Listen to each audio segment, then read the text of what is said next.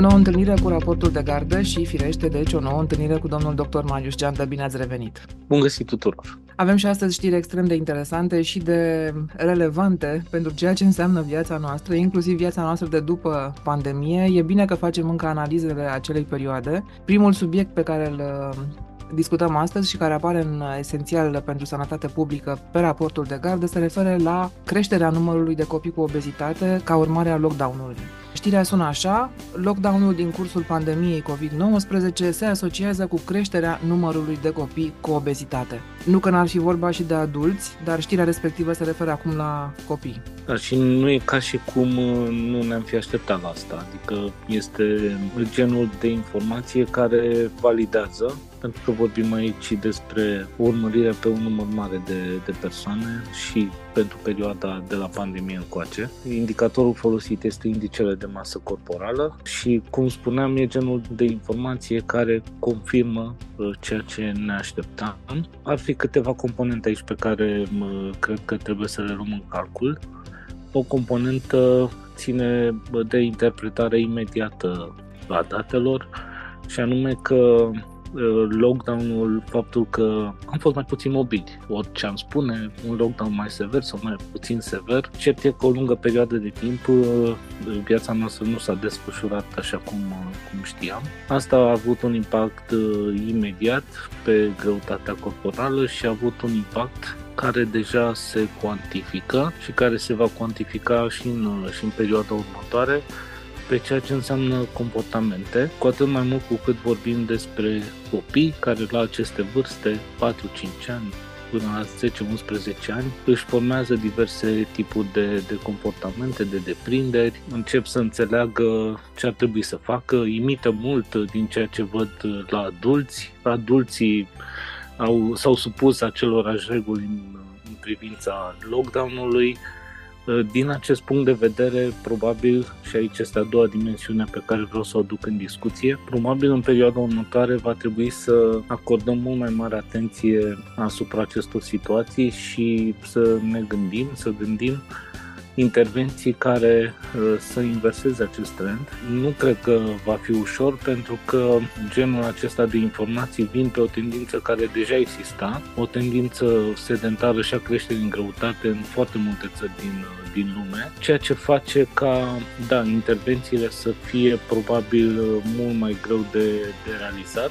Aici aș și critica puțin pentru că din ce am citit până acum, nu știu, poate cu excepția Marii Britanii, să existe vreun program care să-și propună tocmai acest lucru, schimbarea acestui comportament și reducerea indicelui de masă corporală la persoanele care au luat kilograme în plus în, în timpul pandemiei.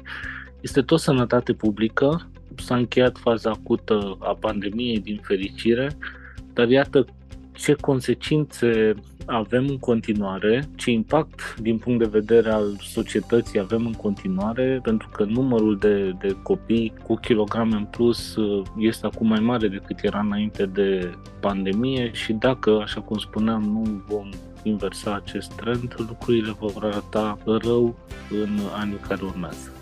Ce mi se pare mie remarcabil și aș, aș menționa, vreau să menționez lucrul acesta, uh, încă o dată în Marea Britanie se întâmplă foarte multe lucruri, mă rog, în general în domeniul sănătății publice, pentru că este evident că este important domeniul sănătății publice, uh, specific la acest uh, program, odată aș menționa că e vorba despre un program național care se uită strict la copii. Apoi că toate aceste observații legate de creșterea obezității din timpul pandemiei au fost făcute pe bucăți, ca să spunem așa. Adică 2019-2020 uh, numărul de copii obezi la vârste de 4-5 ani a crescut, spune studiul, de la aproape 10% la aproape 15% în 2020-2021, după care a scăzut la aproximativ 10%. Dar asta înseamnă că s-a uitat comparativ și că se uită comparativ. Specialiștii din aceste domenii se uită comparativ și așa poți, evident, avea o imagine obiectivă că de fapt asta înseamnă tendințele, să vezi cum crește, cum scade. Încă o dată spun, nu știu de ce nu este evident că astfel de programe ar trebui să existe și că sănătatea publică de fapt este esențială pentru orice înseamnă o societate.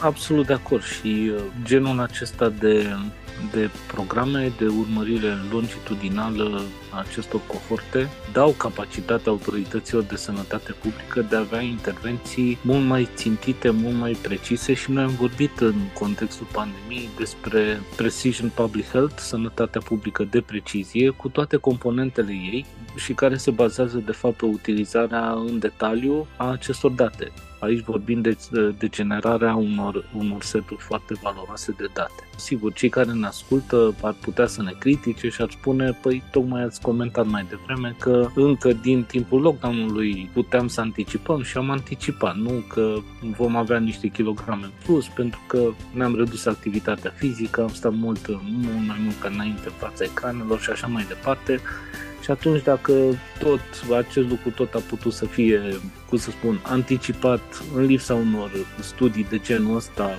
atunci am putea să facem și niște intervenții, nu, eu știu, la nivelul școlilor. Fără studii. În minte. Da, fără, adică oricum știam asta, oricum putem să facem, cred că niște entuziaști ai măsurilor de sănătate publică după cum bate vântul, n-ar putea spune chiar că au fost astfel de intervenții în ultimii ani, numai că ă, la un moment dat ne uităm pe tot felul de hărți care arată inegalitățile. Chiar în această dimineață m-am uitat pe ă, harta inegalităților în cancer. La patru ani de la lansarea Planului European de luptă împotriva cancerului, România, Bulgaria au aceeași culoare, cum aveau acum patru ani. Componenta de prevenție a cancerului e parte din, din acest Uh, cum să spun, uh, din acest registru al inegalităților. Uh, în partea de prevenție includem și obezitate, un factor de risc major, deși foarte puțin conștientizat. Exact. Deci iată cum lucrurile se leagă și ideea asta că știm noi mai bine, oricum facem așa, de ce să ne complicăm cu genul acesta de date. Abordările de, de acest fel, de fapt, ne fac să rămânem în aceea zonă roșie, cum spuneam mai devreme, și să nu recuperăm niciodată decalajele față de alte țări. Rămâne totuși un studiu foarte bun și, repet, rămâne această uzanță a studiilor, rămâne ceva absolut esențial. Detaliile sunt aici pe raportul de gardă la Esențial în Sănătate Publică, iată.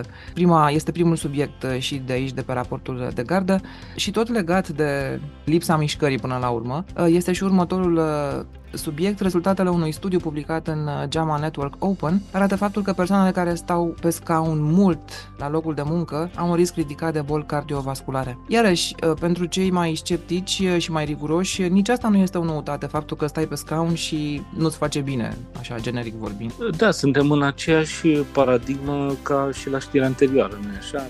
Da. da, știam asta, nu e nicio problemă, doar că na, sunt grupuri care, iată, urmăresc în acest caz o jumătate de milion de oameni, timp de 13 ani și au colectat date despre activitatea fizică și activitatea la locul de muncă și din timpul liber. Vă dați seama, timp de 13 ani, niște oameni s-au uitat la uh, parametrii care nu sunt cei mai cool să spunem, din perspectiva preocupărilor unui medic sau unui medic de sănătate publică, dar toate aceste uh, elemente au, au foarte mult sens pentru a-ți da seama, pentru a obiectiva, exact cum spuneam mai devreme, cu date aceste uh, intuiții sau chiar informații pe care, pe care poți să le ai. Este foarte important uh, în acest caz că, sigur, au fost colectate datele despre activitatea fizică, dar au fost uh, colectate și date despre diversi parametri biologici și toate aceste informații au fost puse în contextul factorilor de risc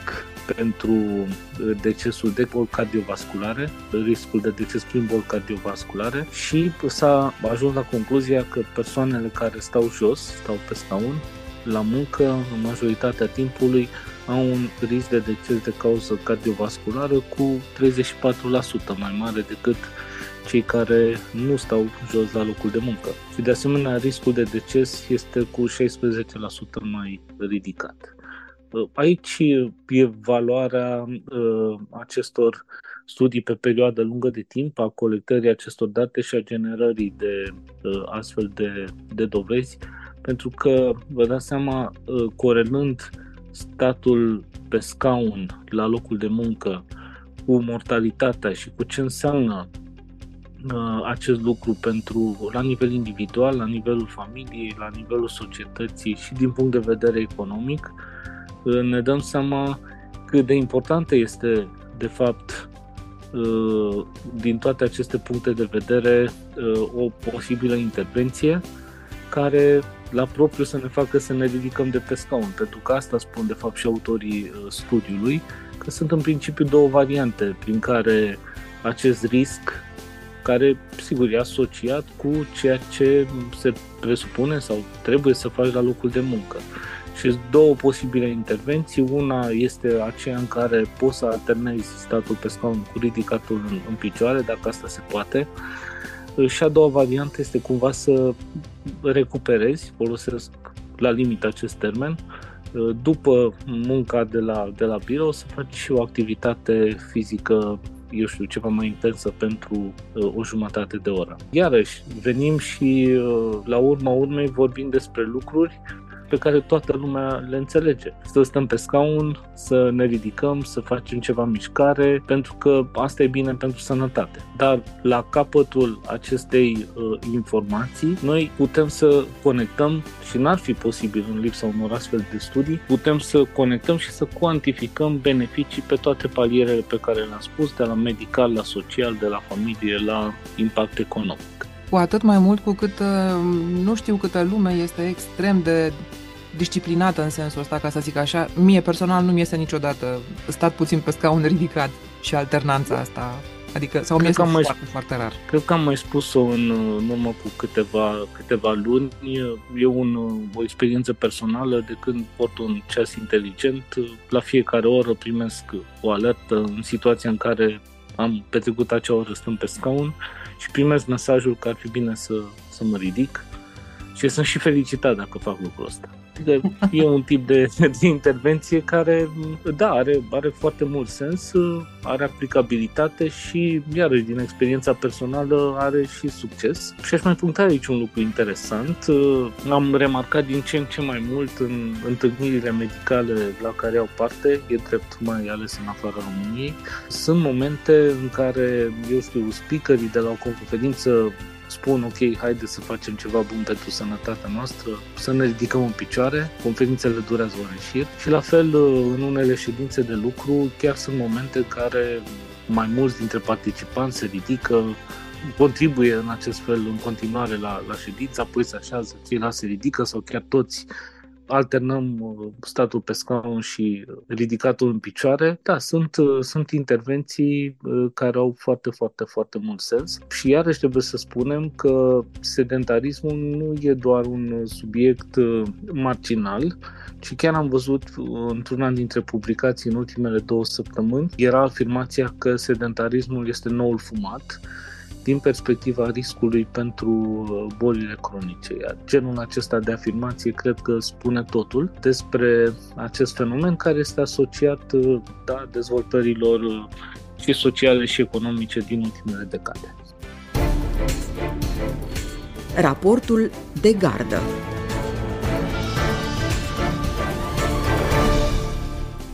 Un alt studiu care se referă la populația de peste 50 de ani realizat în uh, Irlanda și publicat în uh, Psychiatry Research, uh, un studiu care include 7650 de adulți vârstnici, spune așa, riscul de anxietate este redus de 10 minute pe zi de activitate fizică moderat intensă. Cu alte cuvinte, persoanele de peste 50 de ani, dacă fac minimum 10 minute de activitate moderat intensă pe zi, de 5 ori pe săptămână, pot scădea acest risc de anxietate. Anxietate care nu este o, n-aș spune o afecțiune neapărat, dar o stare rezervată sau asociată doar cu îmbătrânirea, ci poate afecta o paletă întreagă de, de vârste. Cu siguranță fiecare dintre noi, măcar o dată, dar ce spune măcar o dată, a simțit, da, în anumite contexte, perioade de timp, perioade ale vieții, sigur, anxietatea. Și anxietatea este parte din Uh, designul lumii moderne, spune. Și am avut recent o prezentare în fața unui grup de cetățeni, oameni care nu aveau un, uh, un background medical și le-am vorbit sau trebuia să le vorbesc despre uh, activitate fizică, despre sedentarism și m-am gândit că sunt lucruri, cum aș putea să vorbesc despre uh, aceste categorii altfel decât uh, riscând să devin banal încă de la început. Și i-am întrebat în deschidere, i-am întrebat uh, câți bani ar plăti sau dacă ei cred că există un medicament care poate să scadă mortalitatea de orice cauză, care poate să scadă mortalitatea prin boli cardiovasculare, care poate să scadă riscul de a face hipertensiune arterială sau riscul de a face complicații ale hipertensiunii arteriale, un medicament care să scadă riscul de cancer, un medicament care să scadă riscul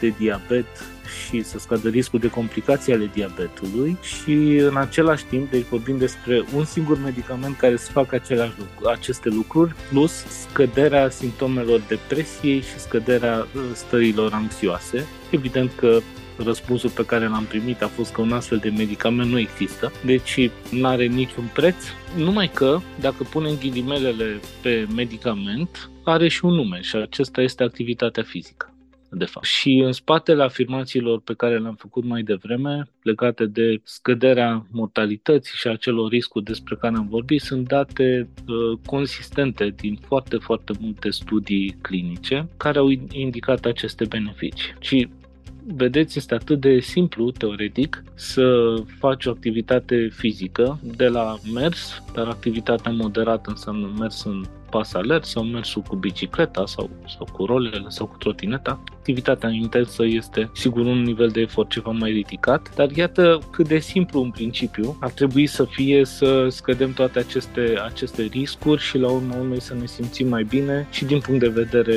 fizic, dar și din punct de vedere psihic. Această știre vine exact în acest context de generare de dovezi care să demonstreze că activitatea fizică are un impact favorabil pe scăderea anxietății și foarte important este că vine cu aceste recomandări uh, pentru, pentru persoane în legătură cu durata și tipul activităților fizice. E genul de informație extrem de, de relevantă, cred, pentru, pentru cei care ne ascultă lasă că anxietatea de fapt înseamnă și o diminuare a calității vieții și evident că e important lucrul ăsta. Da, e ca și în cazul obezității. Nu e doar o chestiune pe care o afirmăm sau vedem și fără un impact uh, dincolo de, de aspectele acestea inițiale, într-adevăr, afectează calitatea vieții, are un impact uh, pe productivitatea muncii, iar sunt studii care arată lucrul acesta și sigur, într-o lume, asta mă pregăteam să spun mai devreme, într-o lume extrem de medicalizată în care aceste situații de foarte multe ori sunt uh,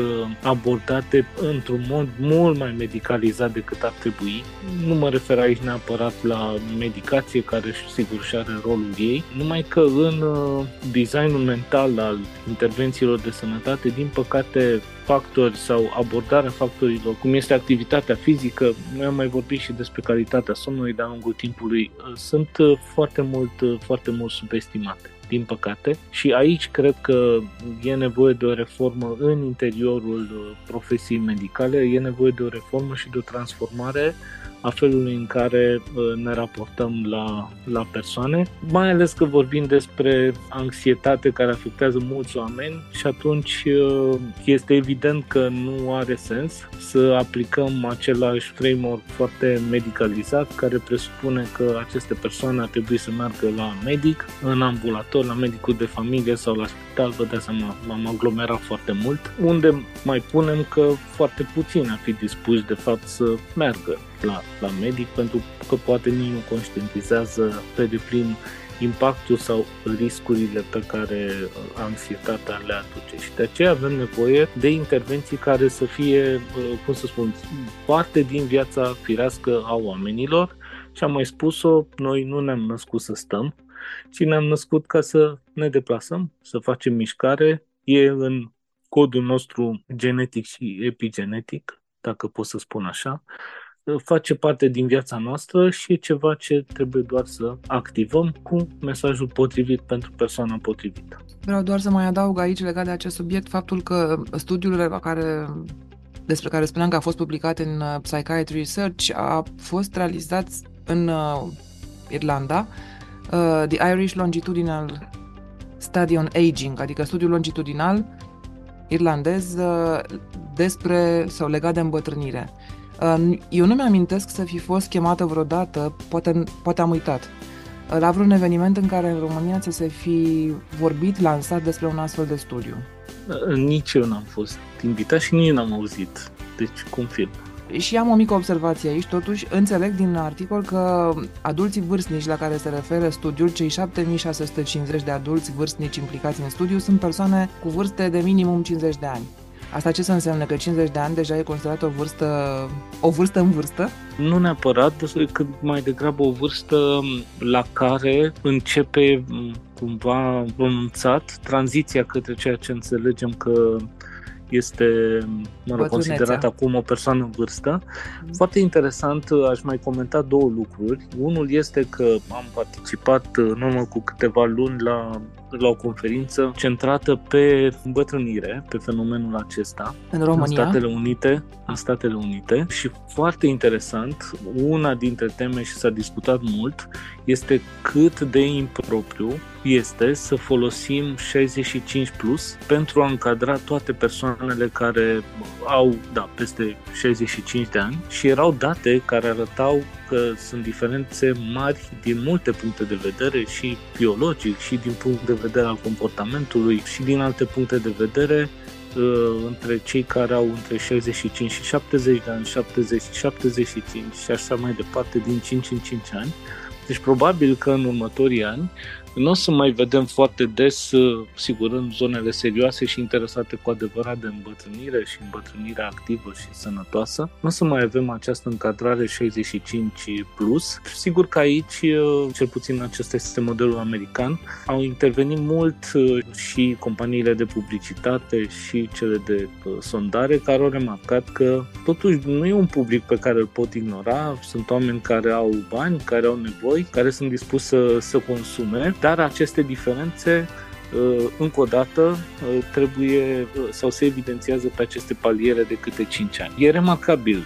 Mi s-a părut chiar, chiar remarcabil cum, cum au pus lucrurile în, în context și da, vreau să, să și în perioada următoare să, să vorbim mai mult despre această temă. Al doilea comentariu este despre de ce nu vedem astfel de studii și la noi, pentru că de fapt astfel de studii necesită o gândire strategică. Să spunem că din din punct de vedere al designului sau din punct de vedere, nu știu, medical, al cercetării, cred că lucrurile nu sunt foarte complicate, dar e o decizie politică de a iniția genul acesta de cercetări finanțate din fonduri uh, publice, de la bugetul de stat. Deci nu o finanțare pe bază de proiect, care, sigur, la un moment dat se oprește și de cel mai multe ori se oprește și proiectul. Aceasta nu e neapărat o formulă sustenabilă. De aceea spun că genul acesta de studiu are nevoie de o abordare strategică, de un buget care să fie sigur alocat în fiecare an, pentru că altfel facem proiecte de 2, 3, 4 ani și apoi uh, ne oprim că s-a oprit și finanțarea și nici nu știu dacă mai vine și până vine mai trec poate 2 sau 3 ani. Nici o legătură cu programele regionale de screening care s-au încheiat anul trecut și care nu au fost încă lansate anul ăsta. Din păcate. Este un articol foarte interesant, uh, cu foarte multe trimiteri către alte surse de informație extrem de relevante Sigur că da, se referă și la anxietatea din perioada pandemiei, lockdown-ului uh, și așa mai departe, când cred că ni s-au accentuat stările anxioase. Raportul de gardă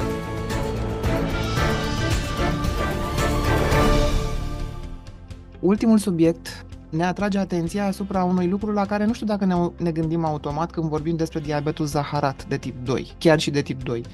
Uh, și anume la consumul de carne roșie. Pentru că, spune un studiu uh, recent publicat în uh, The American Journal of Clinical Nutrition, așadar studiul spune că, citez, consumul de carne roșie, atât procesată cât și neprocesată, se asociază cu risc dublu de diabet zaharat de tip 2. Am încheiat citatul. Și întrebarea, prima mea întrebare este, e o noutate absolută? Nu e, nu e o noutate absolută, dar face parte, și astăzi am tot vorbit despre studii care vin să pună, de fapt, date în spatele unor uh, intuiții sau chiar a unor lucruri evidente, dar care nu trebuie să mai fie neapărat demonstrate, cât cuantificate. Asta este foarte, foarte important și, uh, iarăși, pe subiecte care nu pot fi evitate pentru că sunt parte din viața noastră. În acest caz, consumul de, de carne roșie. Sigur, de-a lungul timpului au fost multe discuții despre când și cum ar trebui să, să mâncăm carne roșie din perspectiva diverselor riscuri pentru sănătate.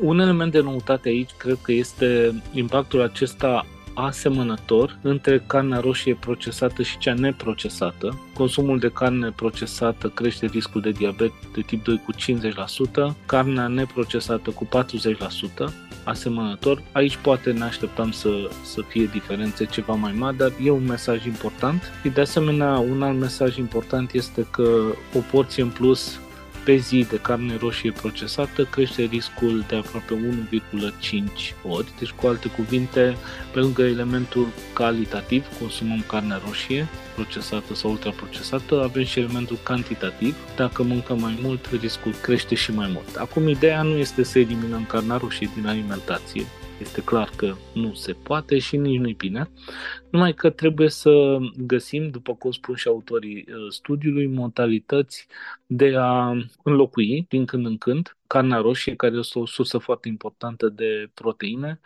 cu uh, variante alternative și dau autorii studiului câteva, câteva exemple cu înlocuirea cu, eu știu, fructele uscate sau cu legumele. În acest caz, riscul scade cu 30% dacă se înlocuiește o porție de carne roșie. Genul acesta de, de informații cred că sunt uh, extrem de, de relevante pentru a le avea în minte în momentul în care, eu știu, ne gândim, oare mănânc sănătos, oare mănânc suficientă carne roșie, dar poate mănânc prea multă carne roșie, poate mănânc prea multe mezeluri care conțin carne roșie, dacă vorbim de zona ultraprocesată, să spunem așa. Cred că sunt întrebări firești care, pe care chiar cred că trebuie să ni le punem sau pe care ajungem să ni le punem pentru că în jurul nostru este o preocupare mare pe subiectul nutriției și trebuie să fim, cred, tot timpul uh, într-o zonă de, de echilibru atunci când decidem să facem anumite modificări ale nutriției, ale dietei, pentru perioade mai lungi sau mai scurte de timp. Să avem în minte aceste elemente, nu cred că trebuie să devenim, eu știu, fanatici ai niciunei abordări. Nu e cazul să polarizăm și subiectul cărnii roșii, chiar da. nu cazul, exact. după ce am făcut-o pe atâtea alte subiecte. Sunt foarte multe nuanțe aici și da, trebuie să reținem, uh, cred, ideea aceasta că excesul sau n-ar trebui să avem o abordare excesivă, ci din potrivă să balansăm toate, toate lucrurile. Uh, și în spiritul discuției din această săptămână trebuie să spunem că studiul uh, a inclus 217.000 de persoane care au fost monitorizate timp de 30 de ani în cadrul a trei studii foarte profesionale și profesioniste. Da, exact. Este și uimitor. Vă dați seama, genul acesta de informații despre impactul alimentației, în acest caz pentru diabetul de tip 2, chiar nu pot fi obținute decât pe genul acesta de studii longitudinale pe perioade lungi de timp. Da, și au fost date colectate la 2 sau, mă rog, 4 ani, între 2 și 4 ani, Ceea ce iarăși mi se pare, adică, nu știu, noi ne minunăm de niște lucruri care cred că totuși ar trebui să fie firești. Eu mă Așa aș mai spune că cred că mai e un mesaj important. Nici acum nu e târziu să ne apucăm de treabă, adică avem o responsabilitate față de, eu știu, generațiile care vin și o să spuneți, da, de ce să mai facem noi aceste lucruri, că oricum le-au făcut nu irlandezii, le-au făcut britanicii, le fac americanii, ne uităm la ei ce fac și facem și noi ca ei. Mm, Are facem. sens până la un punct când începem să înțelegem cât de mult uh, contează factorii, uh, factorii sociali, uh, factorii culturali, Sigur. sunt de important, și alți factori care nu pot să fie identificați decât prin studii în viața reală pe oameni real dintr-un anumit teritoriu, în acest caz zona, zona balcanică, România și așa mai departe. Exact. De ce avem nevoie de astfel de studii și local? Ele nu sunt redundante, ba chiar cred că sunt uh, uh, extrem de valoroase. Mai spun un singur lucru și l-am discutat în urmă cu câteva săptămâni.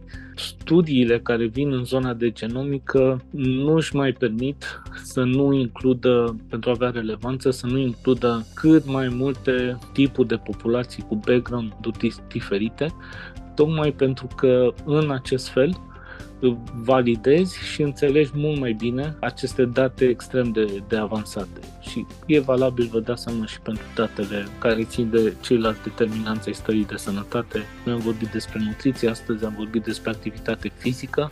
Aceste date sunt la fel de relevante. După cum uh, cred că niciun astfel de studiu de sănătate publică, să spunem așa, mai generalist, deși nu este, nu cred că uh, mai poate ignora cu desăvârșire studiile genetice și analizele genetice.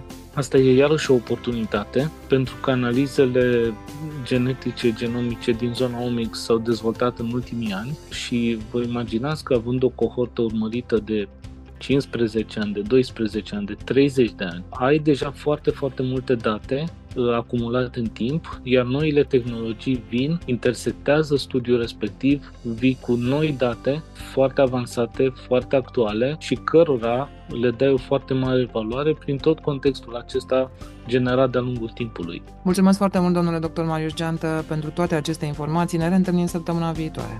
Mulțumesc și eu și pe săptămâna viitoare.